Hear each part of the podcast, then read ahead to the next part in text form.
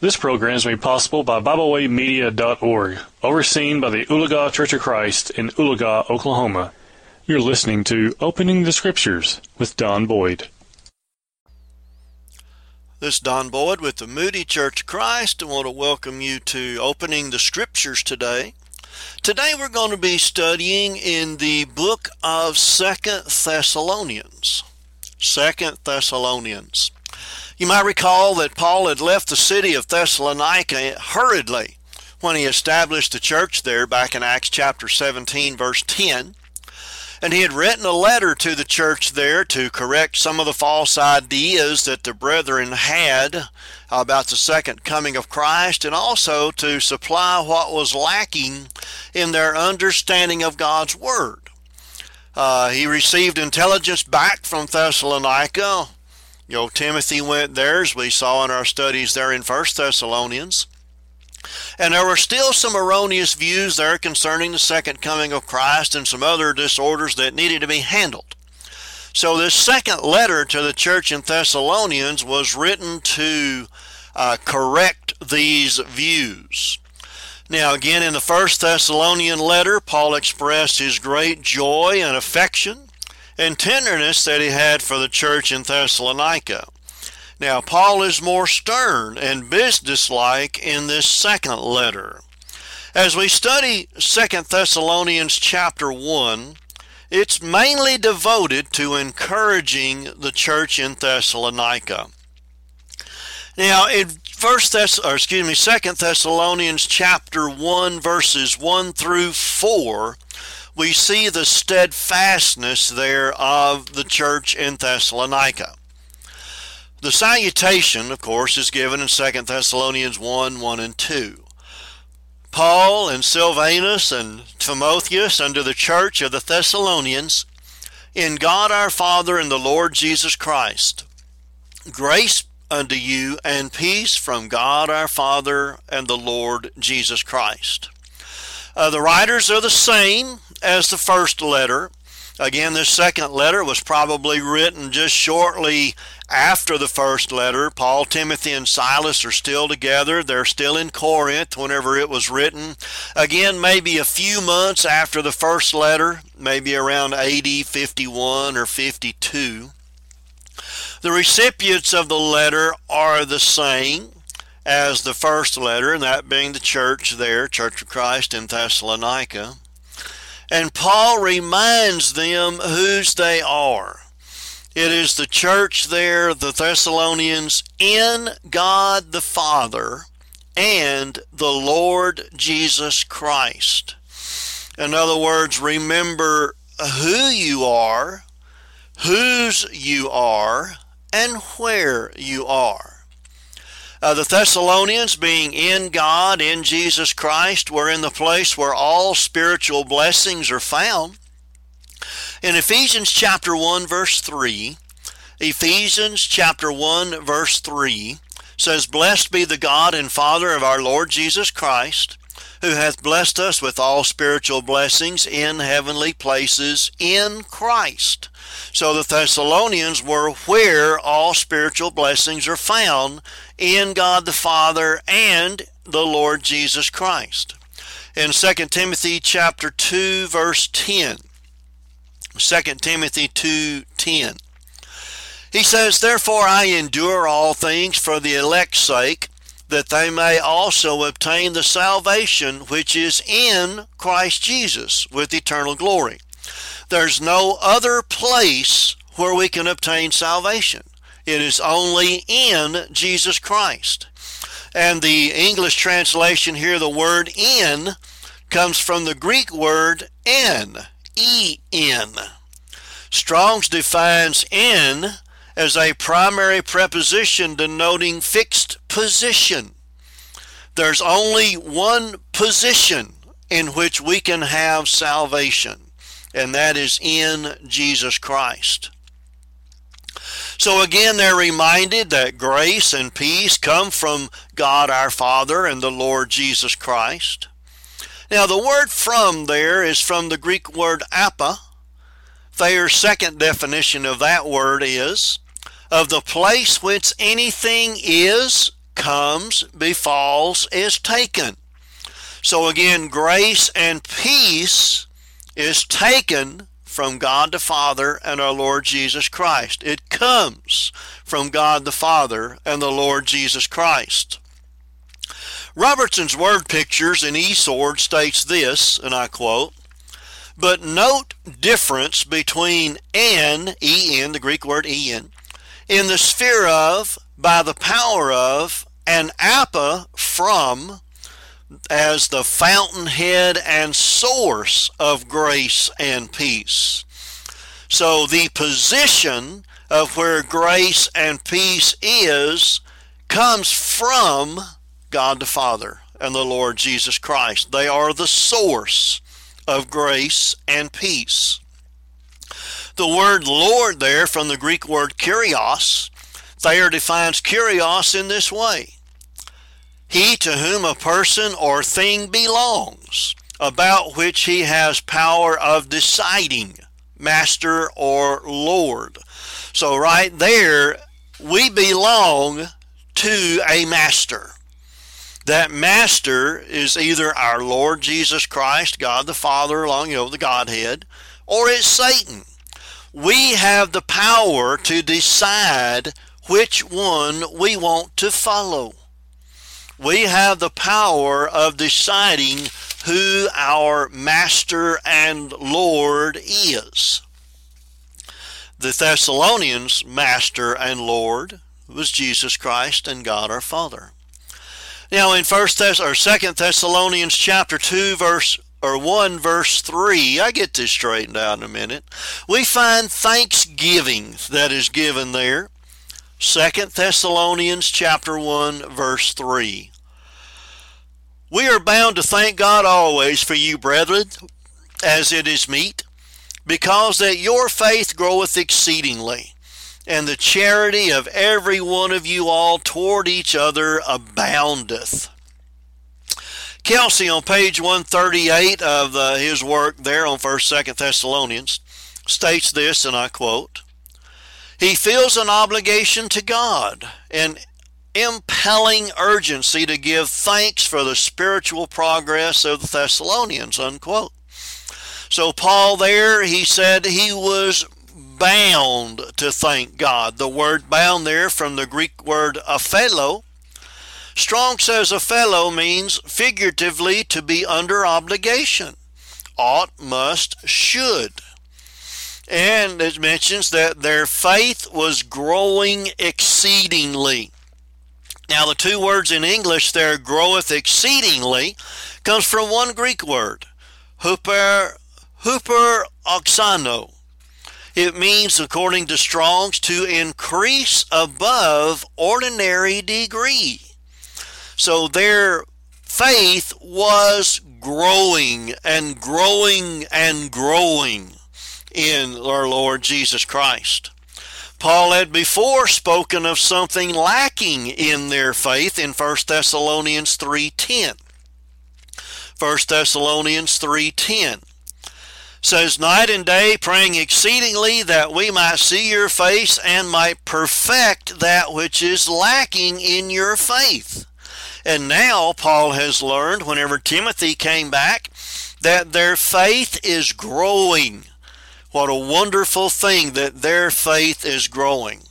It's growing like that mustard seed, that grain of mustard seed that Jesus mentioned in Matthew 13 31 to 32. Matthew 13 31 to 32. Another parable put he forth unto them, saying, The kingdom of heaven is like to a grain of mustard seed, which a man took and sowed in his field, which indeed is the least of all seeds, but when it is grown, it is the greatest among herbs, and becometh a tree, so that the birds of the air come and lodge in the branches thereof. So our faith can grow like that as well. Now, Paul also mentions there that their love for one another abounded. The word aboundeth, translated there in the King James, is the Greek word planazo. And Strong's defines planazo as to superabound. They were superabounding there in their love for one another. Now, the writers had previously prayed that their love would increase and abound in 1 Thessalonians 3.12. 1 Thessalonians 3.12. And the Lord make you to increase and abound in love toward one another and toward all men, even as we do toward you. Uh, now there's gratitude for the answer to that prayer because there the Thessalonians' love was increasing and abounding. Uh, Perry Hall, in the 1988 Denton Lectureship book on page 223, states this, and I quote The verb abound comes from a word which means to overflow, to overspread, as a flood covers everything in its path. Love is that purpose of will which seeks the highest possible good, the will of God in the one loved, in the one loved, unquote there. All right, he also mentions that the Thessalonians were steadfast. 2 Thessalonians 1 4. 2 Thessalonians 1 4 so that we ourselves glory in you in the churches of God for your patience and your faith in all or and faith in all your persecutions and tribulations that you endure. All right? The reputation of the church in Thessalonica had grown far beyond their local boundaries. Paul says they're able, able to glory in them in the churches of God. Wherever they went, they gloried in them and it says, For your patience and faith in your persecutions and tribulations that you endure. The word patience there comes from the Greek word hupomene. Thayer defines hupomene as, in the New Testament, the characteristic of a man who has not swerved from his deliberate purpose and his loyalty to faith and piety, even by the greatest trials and sufferings. He also mentions there in their faith as well. The word faith from the Greek word pistis, which means, according to Strong's, moral conviction of religious truth or the truthfulness of God or a religious teacher, especially reliance upon Christ for salvation. So they had patience and faith that they were having to endure in all of their persecution and all of their tribulation. Now, Paul boasted to the Corinthians about the Macedonians' generosity. This would be some of the tribulation that they were apparently going through and caused by the persecution they were having to go through. In 2 Corinthians chapter 8 verses 1 through 5, 2 Corinthians 8 1 through 5. It says, Moreover, brethren, we do you to wit, or we make known to you, the grace of God bestowed on the churches of Macedonia. Thessalonica would be one of those. Verse 2 How then, in a great trial of affliction, the abundance of their joy and their deep poverty abounded under the riches of their liberality. Now we'll notice in verse 2 there, apparently at Thessalonica and other churches in Macedonia, there was a great trial of affliction that they were having to go through. And it also mentions their joy, the abundance of their joy, but also their deep poverty. Apparently, their conviction to Jesus Christ, their conversion to Jesus Christ, there was causing them deep poverty because of the things that the world around them was doing to them. And it says they abounded to the riches of their liberality. They were a very liberal giving church. They gave generously. Verse 3 for to their power I bear record, yea, and beyond their power they were willing of themselves, praying us with much entreaty that we would receive the gift and take upon us the fellowship of the ministering to the saints. And this they did, not as we hoped, but first gave their own selves to the Lord and unto us by the will of God. So, right there, Paul is just simply saying they were persecuted, they were in affliction, they had were very liberal in what they were willing to give to help the saints. And the reason they were able to do that is because they first gave themselves to God. The Gospel Advocate commentary on page 87 states this, and I quote Persecution implies active personal enemies and describes their hostile actions toward others. Afflictions are the various kinds of injury to body and mind suffered by those who are persecuted. Unquote. So they were having to go through these persecutions and tribulations, very active things going on in their lives. Well, Jesus suffered persecution, affliction, and death on the cross, and he's our example. Hebrews 12, 1 to 4, just one place.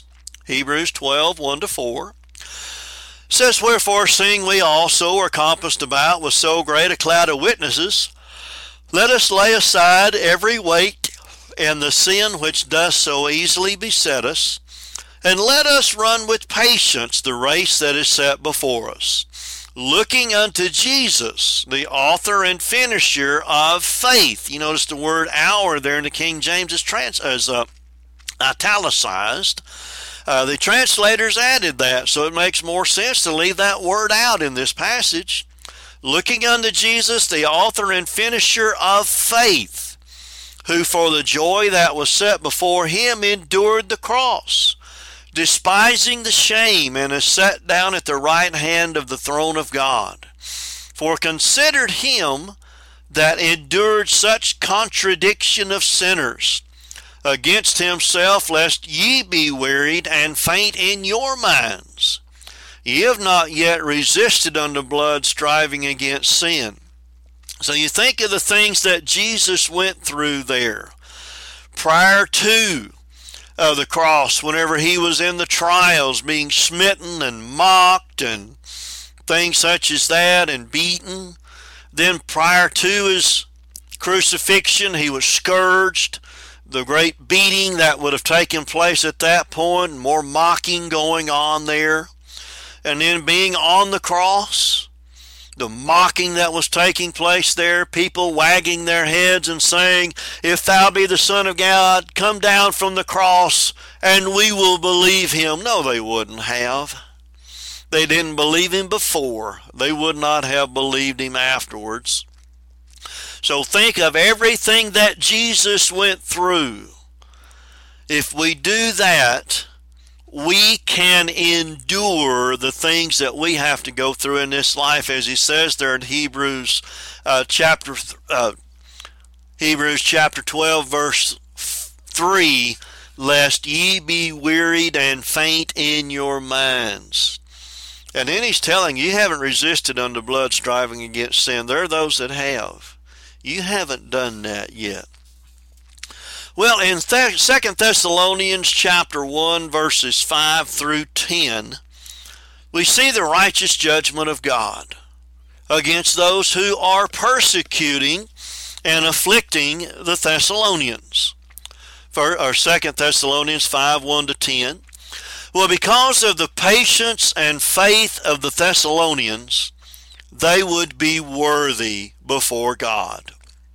Second Thessalonians chapter 1 verse 5. Second Thessalonians 1 5. It says, Which is a manifest token of the righteous judgment of God, that ye may be counted worthy of the kingdom of God for which ye also suffer. So again, it mentions that they are suffering for the Word of God, the kingdom of God, suffering for the church, and yet they are enduring these sufferings, these persecutions and tribulations. And because they are enduring those persecutions and uh, you know, whatever there, persecutions and tribulations, I'll get that word out, they are a manifest token of the righteous judgment of God, that they're counted worthy. The Gospel Advocate series commentary again on page 87 states this, and I quote, the persecution brought upon them was a clear sign of the righteous judgment of God that he might test and try them and prove them worthy to receive the blessings of the kingdom of God. Unquote. You know, their faith had not failed, even though they were suffering for the kingdom of God. And I want to go back and quote Perry Hall again from the 1988 Denton Lectureship book, and this is from page 226. He says, and I quote, Persecution can take many forms nicknames, taunts, cold looks, social ostracism, misrepresentations, or deliberate lies, abusive or evil speech, ill treatment, job loss, seizing or destruction of property, imprisonment, or death. We expect some of these things from the world. It is doubly sad when it comes from those who are supposed to be our brethren. Unquote. So, persecution. We will suffer persecution. Paul told Timothy that very plainly that we will suffer persecution. And we need to be prepared for that suffering that is going to come our way. In 2 Timothy chapter 3 verse 12, 2 Timothy 3:12 Paul said, "Yea, and all that will live godly in Christ Jesus shall suffer persecution." The Thessalonians were doing it and we will as well. In 2 Thessalonians chapter 1 verse 6, it just simply is saying there vengeance belongs to God. He'll repay, he'll take care of it. 2 Thessalonians 1 6 seeing it is a righteous thing with God to recompense tribulation to them that trouble you. So they were being going suffering affliction, tribulation, they were going through all these things, enduring these things, but God's going to take care of that. James Burton Coffman, in his commentary on Thessalonians on page 86, wrote this, and I quote all the sufferings of God's people inflicted upon them by unbelievers and enemies of righteousness will be vindicated in the righteous judgment of Almighty God against such offenders. And so certain is that judgment about which Paul will momentarily speak that the very persecutions themselves are actually a token of the judgment to come. Unquote in Romans chapter 2, verses 5 through 11. Romans chapter 2, verses 5 through 11. It says, But after thy hardness and impenitent heart treasurest up unto thyself wrath against the day of wrath and revelation of the righteous judgment of God, who will render to every man according to his deeds. To them who by patience continuance in well doing seek for honor and glory, or doing well doing, seek for glory and honor and immortality, eternal life. But unto them that are contentious and do not obey the truth, but obey unrighteousness, indignation and wrath, tribulation and anguish upon every soul of man that doeth evil, of the Jew first and also of the Gentile but glory, honor, and peace to every man that worketh good, to the Jew first and also to the Gentile. For there is no respect of persons with God. God is going to take care of these things. He's going to take care of those who are causing the tribulation, suffering, and affliction for Christians. excuse me, in Philippians 1 28 to 30, Philippians chapter 1, verses 28 through 30. It says, And in nothing be terrified by your adversaries, which is to them an evident token of perdition, but to you of salvation, and that of God. For unto you it is given in behalf of Christ, not only to believe on him, but also to suffer for his sake, having the same conflict which ye saw in me, and now here to be in me. Again, the letter of Philippians was written there from a Roman prison where Paul was at. So the Philippians had also seen this same conflict in Paul when he was there, and that is in him as well now. Well, Christians who are troubled by the persecution of the world will receive rest. 2 Thessalonians 1 7. 2 Thessalonians chapter 1 verse 7. And to you who are troubled, rest with us when the Lord Jesus shall be revealed from heaven with his mighty angels. You're suffering, you're in affliction, you're having tribulation, you're going to receive rest because you're enduring.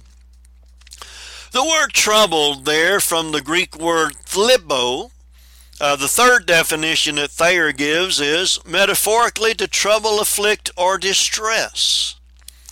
On the other hand, the word rest from anesis, Strong says it means relaxation or figuratively relief.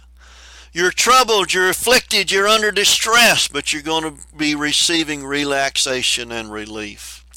Uh, Kelcy on page 143 of his work on 1st and 2nd Thessalonians states this, and I quote him. Paul promises the afflicted Thessalonians that God will grant rest to them. He, to them. He says, with us, including the writers.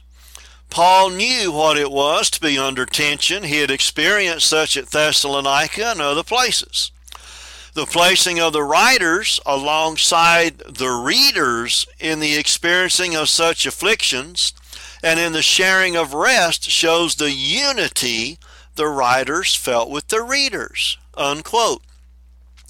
And the righteous judgment of God is going to take place when the Lord Jesus shall be revealed from heaven with his mighty angels. Of course, we understand that being the last day, the end of time, the end of this world, the second coming of Christ. Christ will be revealed from heaven. Revelation chapter 1, verse 7. Revelation 1 7. It says, Behold, he cometh with clouds, and every eye shall see him, and they also which pierced him, and all kindreds of the earth shall wail because of him. Amen. All right, back in 1 Thessalonians chapter 1 verse 7, I want to look uh, read that again. And to you who are troubled, rest with us when the Lord Jesus shall be revealed from heaven with his mighty angels. The last part of that verse about the mighty angels uh, the literal translation of the Bible says, with angels of his power. So the Lord is coming himself, and the angels are coming with him. The vengeance of God is shown in 2 Thessalonians 1 8. 2 Thessalonians chapter 1 verse 8 where it says, In flaming fire, taking vengeance on them that know not God and that obey not the gospel of our Lord Jesus Christ. Uh, again, quoting from Perry Hall in the 1988 Denton Lectureship book, and this is page 225. I quote The literal phrase is fire of flame such as a ball of fire that lashes out flames. We might liken it to the sun. Unquote. All right, so what we have here described of God in flaming fire, what is described of God is here transferred also a description of Christ. Look at Hebrews 12:29. Hebrews 12:29 says, "For our God is a consuming fire." Here it says, 2 Thessalonians 1 8, Jesus Christ coming with his mighty angels in flaming fire to take vengeance on two groups. The word vengeance there from the Greek word ekdikasis. Strong says that word means vindication, retribution in Vines, uh, it says that, uh, and I quote, that which proceeds out of justice, not as often with human vengeance, out of a sense of injury or merely out of a feeling of indignation, unquote. So, in other words, God's vengeance, God's retribution, God's vindication is just. It's not like human beings uh, we think we're injured to someone or we're feeling indig- indignant or whatever. No, God's vengeance is just. And again, it's against two groups. Two groups that God will take vengeance on. The first group, those who do not know God. Those who might say, What God? You know, you've heard people say, well, there's this man over in deepest, darkest Africa in the middle of the Congo who never heard of God. God won't condemn him. Yes, he will. Does the lack of the knowledge of God, is that what condemns us? No, it's sin. Sin is sin in the United States of America, the British United Kingdom, Europe, Asia, Africa, South America, wherever it may be, sin is sin. And it doesn't change just because you're somewhere else. It is the responsibility of every person to know God. Catch that again. It is the responsibility of every person to know God. How? Why? Well, in Acts chapter 17, verses 26 and 27, pay close attention. Acts 17, 26 and 27. It said there, Of God hath made of one blood all nations of men for to dwell on all the face of the earth, and hath determined the times before appointed and the bounds of their habitation, that they should seek the Lord, if haply they might feel after him and find him though he be not far from every one of us. God put everything here in this creation to show that he exists. And it is up to every human being to seek him, to find out what God requires. God left witness of himself in nature very plainly, Psalm 19:1. The heavens declare the glory of God, and the firmament showeth his handiwork. All you have to do is look around unless you are really biased or uncaring or just whatever. You're going to know that there is a supreme being you look at the complexity of this creation. You know that it didn't come from some little bitty blob the size of a period at the end of a sentence that exploded and everything came into existence. How many things come into existence because of an explosion? In Romans chapter 1 verse 20, Romans 1:20 says for the invisible things of him that being God, from the creation of the world are clearly seen, being understood by the things that are made. All right, understood by the things that are made, that's human beings. We understand even his eternal power and Godhead, so that they're without excuse. If someone doesn't believe in God, someone doesn't know God, it's their fault. They are without excuse. The gospel has gone out into all the world, Colossians 1:23. The gospel is going everywhere into the world today as well. And if people don't don't count God as God, it's their own fault. Man is to blame if we do not know God. Now, the second group that God's vengeance will be brought against those who do not obey the gospel. In other words, they're saying no to God because they do not want to obey. Eternal life will only come to those who obey God. Hebrews 5, 8, and 9 is one example. Hebrews 5, 8, and 9. Though he, Jesus, were a son, yet learned he obedience by the things which he suffered. And being made perfect, he became the author of eternal salvation unto all them that obey him. Salvation comes only through obedience to Jesus Christ, only to through obedience to the Word of God. Peter also talked about this in 1 Peter 4:17. 1 Peter 4:17. For the time has come that judgment must begin at the house of God. And if it be first begin at us, what shall be the end of them that obey not the gospel of God? That's pretty plain, isn't it? The judgment is going to begin, he says, first at us, those who are children of God, those who obey God. What about the end of them that don't obey the gospel of God? They have no hope. Have no hope at all. And not everyone that hears the gospel obeys it. Romans 10:16. Romans 10:16 says, "But they have not all obeyed the gospel." For Isaiah said, Lord, who hath believed our report? And in verse 7, he says, So then faith cometh by hearing, and hearing by the word of God. But everybody that hears the word of God does not obey. There are many who don't obey the word of God.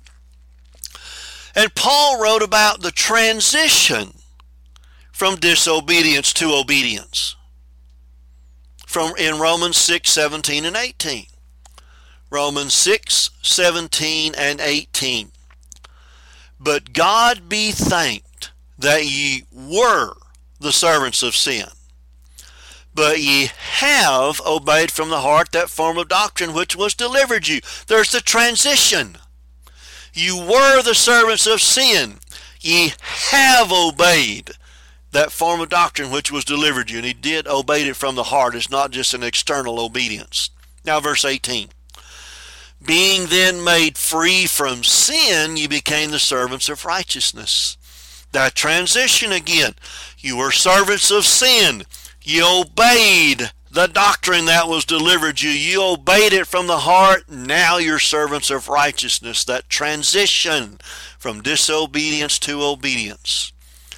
And these two groups, those that do not know God and those that do not obey the gospel of Jesus Christ, will be eternally punished. 2 Thessalonians 1 9. 2 Thessalonians 1 9. Who shall be punished with everlasting destruction from the presence of the Lord and from the glory of his power. So the vengeance of verse 8 will be accomplished by the punishment of verse 9. Robertson's word pictures in eSword says of the phrase shall be punished.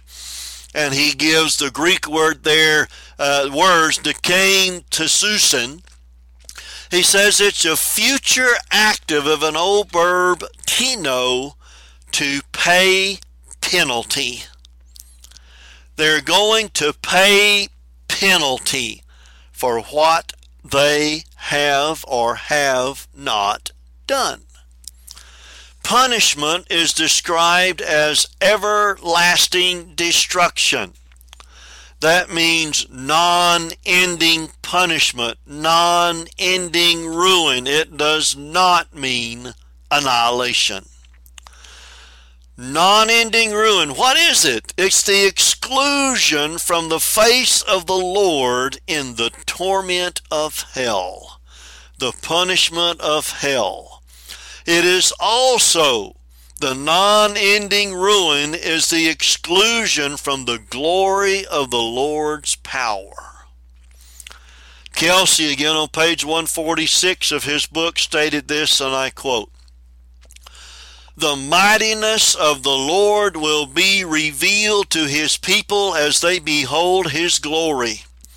Those who are banished from his presence will be deprived of this blessed experience. Unquote. The tribulation to those who trouble Christians in verse 6 is vividly described here in verse 9. Verse 6 again is a righteous thing with God to recompense tribulation to them that trouble you and then verse 9, who shall be punished with everlasting destruction from the presence of the Lord and from the, uh, uh, the glory of his power. But at the same time, Christ will be glorified by the saints when he comes again, his second coming. 2 Thessalonians chapter 1 verse 10. 2 Thessalonians 1:10 says, When he shall come to be glorified in his saints and to be admired in all them that believe, because our testimony among you was believed in that day. You know, Paul puts this parenthetical statement in there. Let's read 2 Thessalonians 1.10 without the parenthetical statement. When he shall come to be glorified in his saints and be admired in all them that believe in that day. And then he talks about them that they're going to be glorified. He's, they're going to be glorifying him in that day because their testimony was believed. Paul said, Our testimony was believed among you, so you're going to be glorifying him because you are saints. And you're going to be glorifying him in that day. And Jesus will come to be glorified in his saints, Colossians 3 4.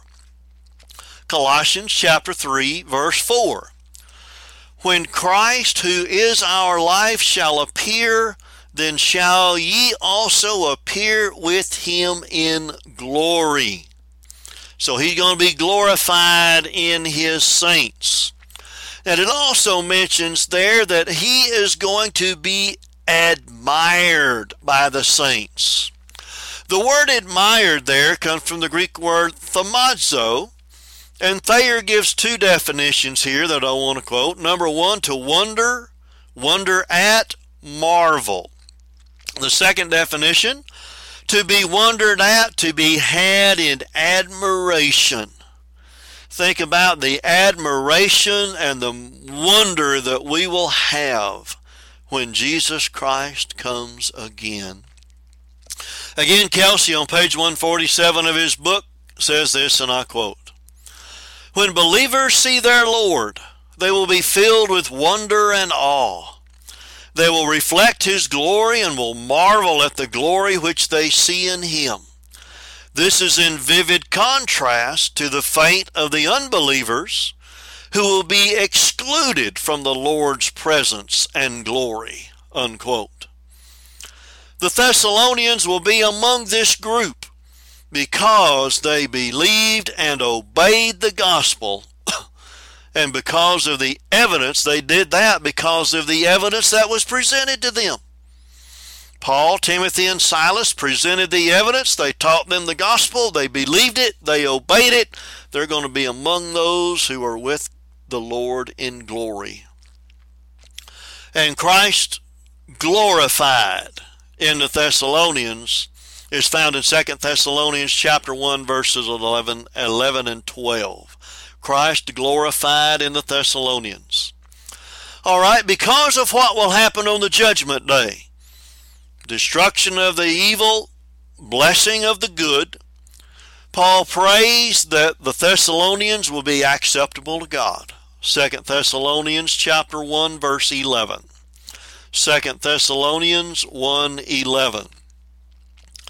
Wherefore also we pray always for you that our God would count you worthy of this calling and fulfill all the good pleasure of his goodness and the work of faith with power. The word wherefore there, Robertson's word pictures on eSword says, means to which end. And to which end God would count you worthy. That word, that phrase, count you worthy, from the Greek word, uh, Greek word, axao. Thayer's second definition of that word is to judge worthy, deem deserving. They're deserving of this. This would require the Thessalonians living as they should to be pleasing to God. God tells them what to do. He tells us what to do, how to do it, why we do it. We do it. That's when we're pleasing to God, is when we do what God commands. We are to do God's good pleasure or His purpose in our lives not our good pleasure and purpose. Luke 9:23. Luke 9:23. Jesus speaking. And he said to them all, If any man will come after me, let him deny himself and take up his cross daily and follow me. What does that mean? That means living to God's good pleasure, not our worldly, earthly pleasures that come our that we want to do, but God's good pleasure.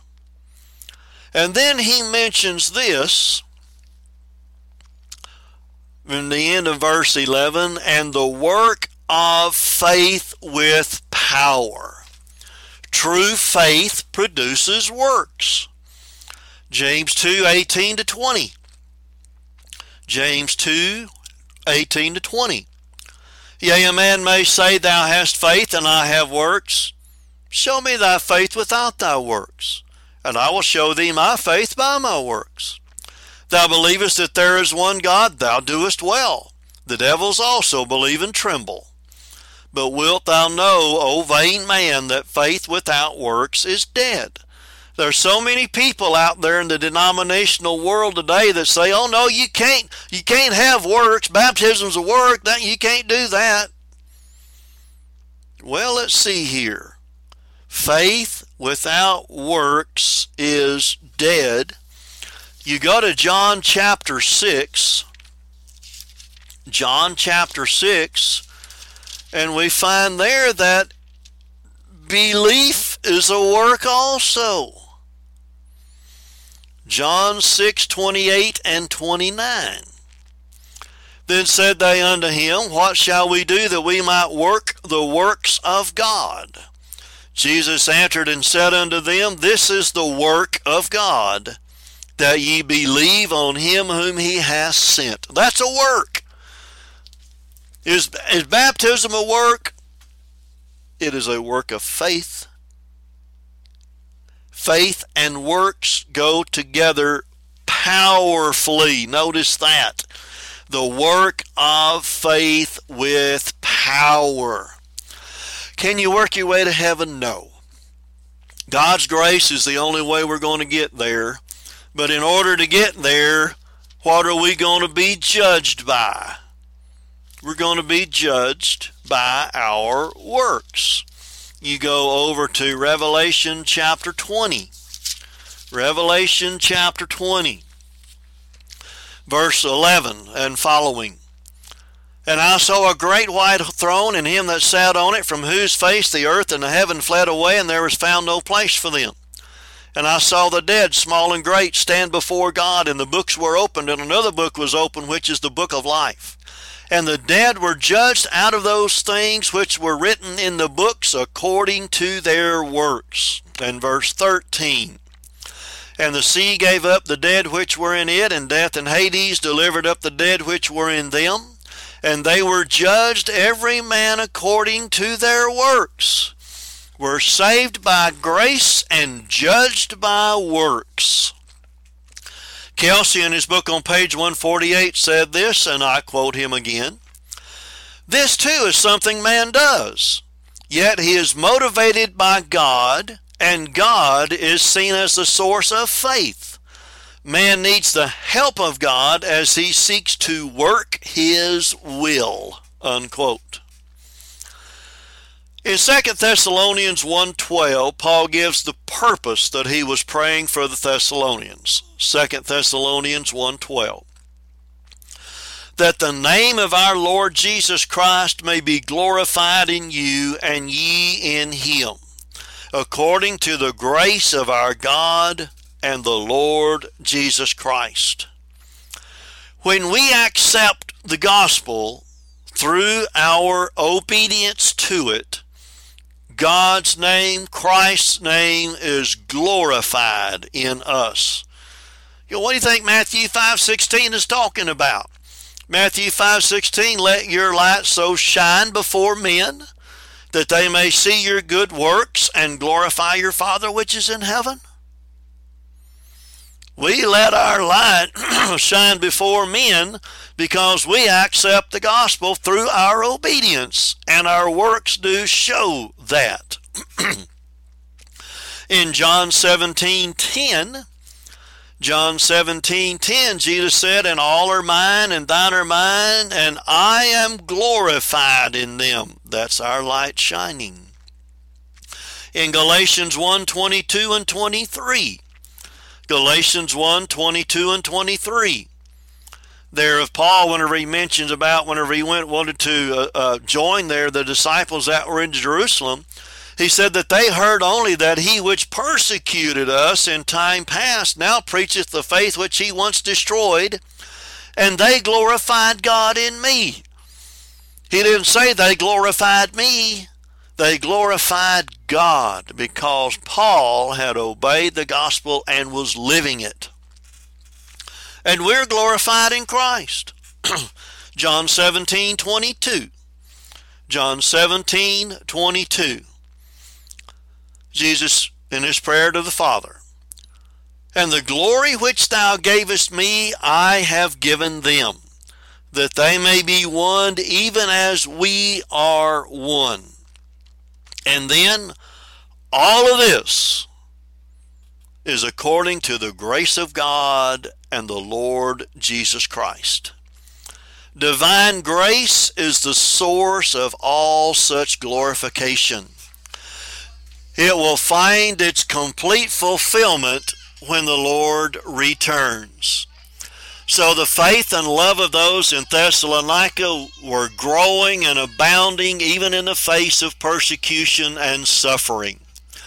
Paul lets the congregation know that those who were oppressing them would face God's retribution at the second coming of Christ. Paul's desire for the Thessalonians was that they glorify Christ in this life through their obedience. If they did that, they would glorify Christ when he returns and be glorified with him forever. So again, this is Don Boyd with Moody Church of Christ in Moody, Missouri. I want to thank you for being with us today. And if you're ever in the Moody, Missouri area, feel free to stop by and to worship with us. We meet there. We're at a corner on Highway E there in Moody, Missouri. It's the only corner that's there. You'll spot our building. And we meet on Sunday morning at 10 o'clock for Bible classes for all ages and then 11 o'clock for worship. We also meet at 6 o'clock Sunday evening for worship and then Wednesday evening at 6 o'clock for Bible class for all ages at that time as well. So, again, thank you for being with us, and we look forward to being with you next time. When you're in Moody, Missouri, you're invited to visit the Moody Church of Christ, located on Highway E in Moody, Missouri. The congregation there meets on Sunday morning at 10 a.m. for Bible class, 11 a.m. for worship, and then again at 6 p.m. for Sunday evening worship. They also meet at 6 p.m. on Wednesday night for Bible study. We thank you for tuning in today. We hope you enjoyed this program. You can find out more about Byway Media by visiting us at bywaymedia.org.